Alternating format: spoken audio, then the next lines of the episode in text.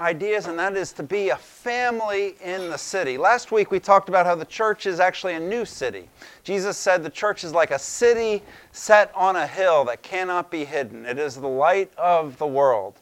And uh, one of the things I mentioned last week that we, we you might, you might recognize is that the city that you live in shapes you. You know, if you grow up in New York or in Boston or in Houston or in Paris or in Moscow, wherever you grow up, that city shapes you. It shapes the way you talk, it shapes your accent, it shapes, it shapes the words you use, and even your culture and your politics are all, are all created by your city. And when you come to faith, if you come to faith, if you, if you join a church, you join a new city that begins the process of reshaping you according to the values and the culture and the language and the ideals of of uh, God's world. And so the church is a new city that is a light to the world, but it's also a city that reforms and reshapes us. And, you know, everybody, at least if you're urban, you identify with a particular city that you might find yourself to be a part of, unless, but, but being in a city is not enough. In fact, being in a city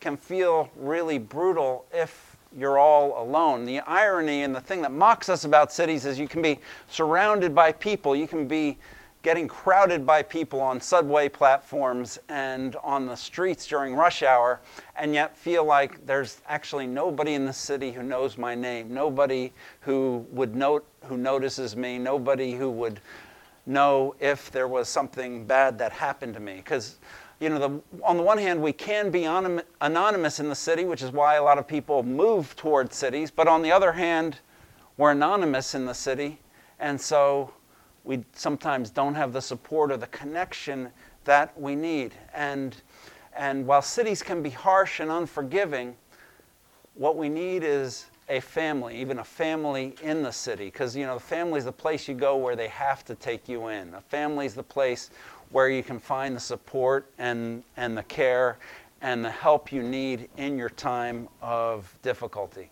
And uh, so today I want to talk about what it means for the church to be a church family. And, and in Romans chapter 15, he gives us a picture of what that looks like. And that's what we're going to be working off of today. If you have your Bibles and you'd like to follow along or, or in the program, it is printed out there for you. And Paul says, We who are strong have an obligation to bear with the failings of the weak, but not to please ourselves. Let each, each of us should please his neighbor for his good to build him up. For Christ did not please himself, but as it is written, the reproaches of those who reproach you fell on me. For whatever was written in the former days was written for our instruction, that through endurance and through the encouragement of the Scriptures we might have hope. And now may the God of endurance and encouragement grant you to live in harmony with one another in accord with Christ Jesus, so that together you may with one voice glorify the God and Father of our Lord Jesus Christ. Therefore, welcome one another, just as Christ has welcomed you for the glory of God. So, this is a picture here of what God wants the family in the city, the family of the church, to look like and how he wants us to function. And the first thing I want you to see here is that a family has mutual sacrifice and mutual service. We who are strong have to bear with the, ob- the have the obligation to bear with the failings of those who are weak and then to follow the example of Christ who let the reproaches of others fall on him because you know a family the essence of a family the heart of a family is that people help each other out and the, the, the most obvious picture of this is when a baby is born you know that baby's existence that baby's life is absolutely dependent on the people everybody in that family reorienting their life around that baby and feeding that baby and caring for that baby and cleaning that baby and protecting that baby and and making notice of all the needs of that baby. And if a baby doesn't have that, a baby's not going to survive. Nothing is more weak or vulnerable than a newborn baby, but that's and, and that's a picture of how a family works. You know, the hope and prayer of all parents is that one day the baby won't be a baby. And, you know, when your kid becomes 10, occasionally you have to say to the kid, Stop acting like a baby because we expect you to move on, we expect you to make progress and to become a contributing member. But, but the idea of a family is all about everybody bearing with those who are in need. And that's the good thing about having a family. When you, when you get sick, there are people who will be there to take care of you. When you, when you get hurt, there'll be there people who are there to help you out. Uh, you know, when you get old, there'll be there people who are there to help you navigate whatever challenges you're facing because it's a very difficult thing in our life to to manage all of the challenges when we are completely alone. But here's the thing about that. It's not just the practical side. You know, when when a family is all uniting to care for a newborn baby or to care for someone who's sick or care for someone who is hurt, it's not just that practically they get helped through that assistance, it's also that in that caring, in that serving, a relationship is built. A, the family dynamic becomes real. That all the caring and the serving creates a glue of sorts, right? And sometimes some of you might have, might have felt this. Probably the, the greatest example of this is, again, a little baby. How, how this little baby just demands everybody's attention, demands everybody's help, demands everybody wake up and take care of it in the middle of the night if that's what they want. You know, we wouldn't tolerate that behavior from anyone else, but you tolerate it from a one month old because you figure that's what it needs. But in all that sacrificial service, what happens? The mother, the father, the brothers and sisters are all bonded more deeply and more profoundly to the little tyrant. And somehow, and somehow a family takes shape because as we serve, as we sacrifice, as we as we help someone else, what happens is we, we find ourselves more deeply and more profoundly connected to that person. Because actually, when you, when you help someone, when you serve someone, when you sacrifice for someone, really what you're doing is, is you're making an investment in that person. You're making an investment in that relationship, right?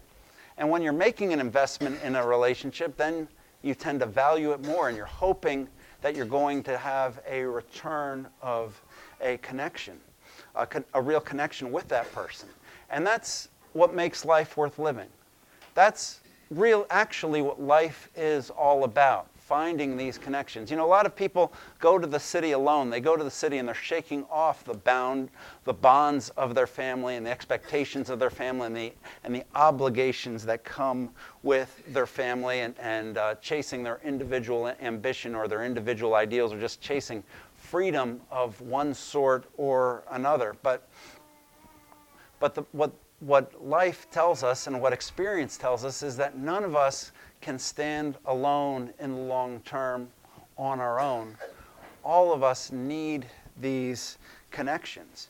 And, you know, in, in modern culture, we, we elevate the individual. We say the most important thing is what I want to do, what I want to do in my career, what I want to accomplish as an artist, or what I want to, what I want to experience as an individual.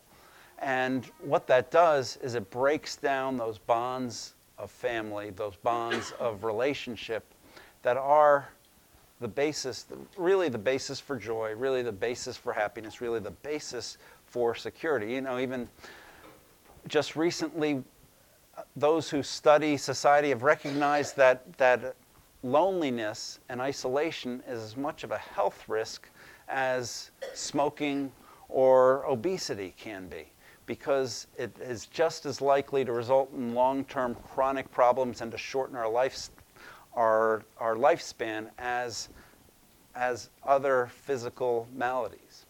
But the promise of the gospel and the message of Christianity is that God has created a new family for us so that nobody has to be alone.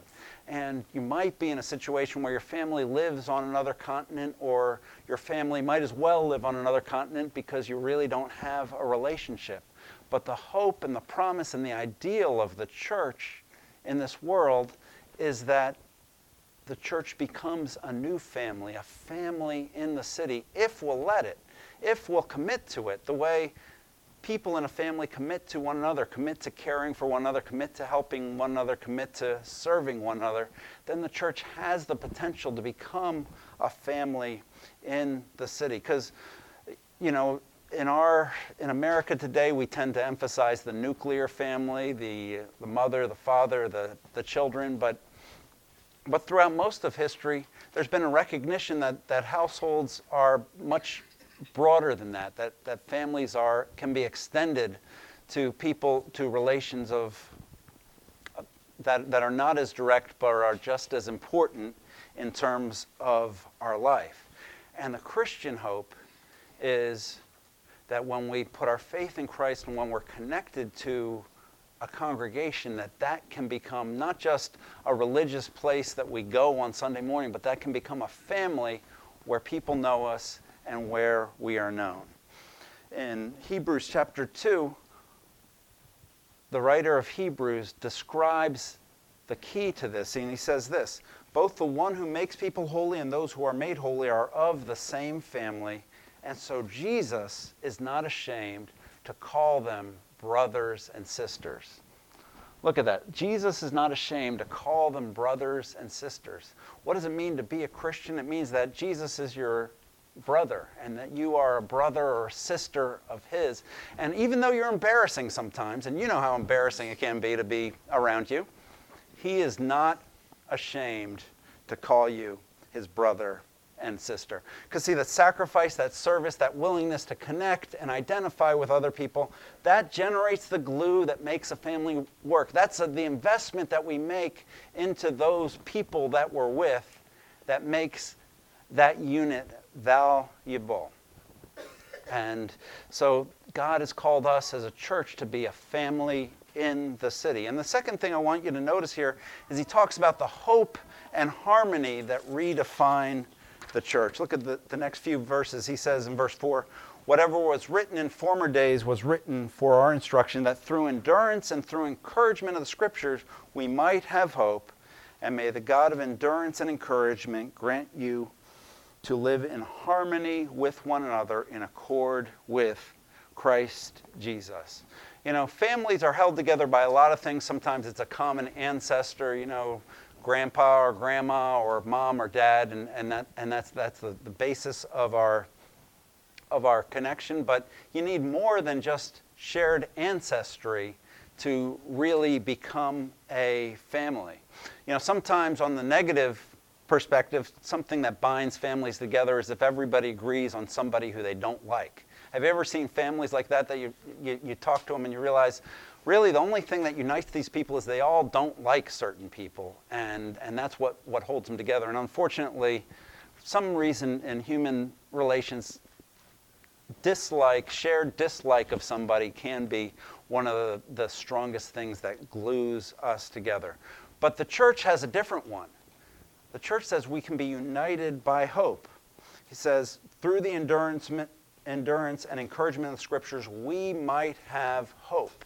And it's hope that can unite followers of Christ. Because let's be real, not everything is good for all of us right now. I mean, I wish we were all healthy and wealthy and happy and, and all of our relationships were harmonious and, and our, all of our jobs were, were successful. But sometimes life's just not that, that way. And sometimes things are difficult. But when things are difficult, when we're struggling physically, when we're struggling financially, when we're struggling professionally, when we're struggling with our relationships, if we can struggle with hope, then we can make it through. One of the things that's good about living for a couple decades is you go through some ups and downs of life yourself and you see your friends and, and family go through ups and downs. And one of the things you realize is that if during the tough times you can hang on, and hold on to hope and believe that things are going to get better and just keep going, then things will get better. As the saying goes, when you find yourself going through hell, keep going. That's living with hope. And, and having hope in the midst of the challenges we face, in the midst of our health setbacks, in the midst of our career setbacks, in the midst of our relationship setbacks, is what keeps us going, helps us to live with joy and live with peace and, and, and live in unity with one another. And, and see, hope is something that you learn from other people because sometimes when, when you're struggling, you see a friend, you see a family member who used to be struggling just like you, but then they got through it. Then better days happened, and it gives you confidence well, things are difficult right now, but better days are coming, and good things are going to happen if I continue to hold on to hope.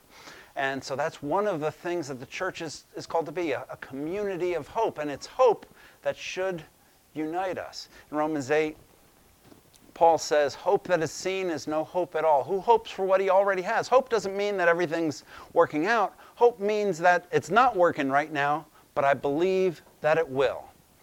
And that can, and when, when you have a community of hope, then you can get through the difficult things that you face. And the other thing he says here is it's a, a unified family because there's a harmony, because it's a family that's worshiping together. With one voice, we glorify God. See, the thing that makes a church family unique is we're not united because uh, we all have the same grandpa or we all have the same aunt or, or something like that. But with one voice, we are glorifying God together. You know, when we come to church and, and you know, if you've never been to church, it might be kind of weird. You come in and people are singing songs, and you're like, "Well, I don't sing," but but uh, you know, and obviously a lot of the people here probably ought not to sing too much, but but we do sing. I'm, i mean, I'm one of those. Uh, we do sing and we read and we pray and we, we look at the Word of God together. And what are we doing when we're doing that? It's not just religious duty, it's reorienting our hearts, reorienting our minds, reorienting our souls so that with one voice we can glorify God together. So the church family is bonded together with hope and bonded together with a commitment to glorify God, to worship God. And that can trump, if we're, if we're engaged in our hope and we're engaged in worship, that can trump the ups and downs that inevitably we're going to face, the ups and downs that are a part of all of our lives and can help us live with joy and live with faith in the midst of all of those difficulties. So the, the church family is a family of service and sacrifice. It's a family of worship and hope. And the third thing I want you to see is it's a family of welcome and mission. He says, last verse there, welcome one another as Christ has welcomed you. You know, families can be closed systems. You know, in, in every city, it seems like there's some families that that have uh, tentacles into almost every area of life. They own restaurants, they own, they own contracting companies and, and, and, and real estate, and they're landlords, and they have somebody who sits on the city council who's been there forever, and these, these large extended families that, that kind of seem to control things. And, and you know, the thing about those families often is if you're not a part of that family, you're not, you, you don't count. You won't be admitted. And, and you know, the only way in is you got to marry one of their daughters or something like that. But, uh, but families normally are kind of a closed system because obviously if, if, if you create a family by people who share a last name or, or by people who are all related to a certain grandfather, then not everybody is included in that. But the church in the city is to be a welcoming family, a family that is willing to let other people in. In fact, a family that's willing to look for other people who can be brought in. It's an open door because anybody can discover the same hope that we have. Anybody can worship the same God that we have. And anybody can join us in service, and everybody needs to be served in various ways. And, and so the church, at its core, needs to be a welcoming family that creates space at the, the table where there's always room for more, where the message of, of the church is that our table is always open for more people to sit down. And that's why one of the functions of the church is to reach out, to be involved in community outreach, to be putting out an invitation to those who are lost and lonely and those who are alone, that there is a place, there is a family where you can come and you don't have to be an orphan if you'll come home to the church. And, and, and this, is, this is of the heart of the church's mission, and it's one thing that should set the church apart from other families and other organizations in our, in our community. Because the Christian faith, followers of Christ, should be welcomers above and beyond all else. And the reason for that, it goes back to what makes us followers of Christ. It's because we've received the welcome of Christ. It says, therefore, welcome one another as Christ welcomed you. Remember what the gospel is? Maybe you've heard the story before, but it's about the Father and the Son were in heaven and they decided they wanted to expand their family. And so, so the Son said, Well, I would like to have other brothers and sisters. And so he came from heaven to earth to redeem us and to call us to himself. And, but to do that, he had to share his status with us. He said, Well, God has one begotten Son, but he can have lots of adopted children as well. I want to share my status as a child of God with everybody who will put their faith in me. And he invites us to be to share in his inheritance as well. Romans 8 says that we are co-heirs with Christ. The inheritance of Christ or the whole universe is something that belongs to us as well as those who are his brothers and sisters. And he invites us to pray like he did. Before Jesus came, people prayed to God as God or to God as Yahweh or something of that sort. But Jesus said, From now on, my brothers and sisters, when you pray, this is how I want you to pray. Pray, Our Father who art in heaven. And so he's inviting us to, to claim the same status that he has as one of God's Son. And Jesus' mission as he walked this earth was to offer a welcome to all those who felt unwelcomed. And that's what made Jesus suspect to a lot of people who are looking on. They're like, you know, if this guy was really close to God, if he was really holy, he wouldn't hang around with those people that he's hanging around with. In Luke 15, there's one of the incidents where it says, Sinners were all gathering around to hear Jesus. And the Pharisees and the teachers of the law muttered, this man welcomes sinners and eats with them. And that was supposed to be an insult. They thought they were insulting him, like, obviously, he's not a holy man. Look at the unholy people that he hangs around with. And, and they thought they were delegitimizing him, but actually, Jesus says, You guys are starting to get it. That is what I am. That's a compliment. That's what I came to do, to welcome sinners and eat with them. You know, everyone, wondered, why does Jesus do that? Everyone was surprised that, that people who weren't religious and didn't have it all together were attracted to him. And uh, he caught a lot of flack for his, for his openness to people and his willingness to welcome everybody to him. And, you know, there's a challenge for the church, too, is to become a welcoming community. That's not easy it's not natural. To be welcoming means you've got to share. To be welcoming means you've got to reserve places. To be welcoming means you've got to inconvenience yourself. It's not natural, but it's supernatural because the heart of the gospel, what it means to be a Christian, what it means to be a follower of Christ, is you're someone who has received the welcome of God. And the real challenge for all of us, the real difficulty, in the Christian faith is not so much to learn how to welcome others, it's to actually come to believe that Jesus welcomes you. Let's pray.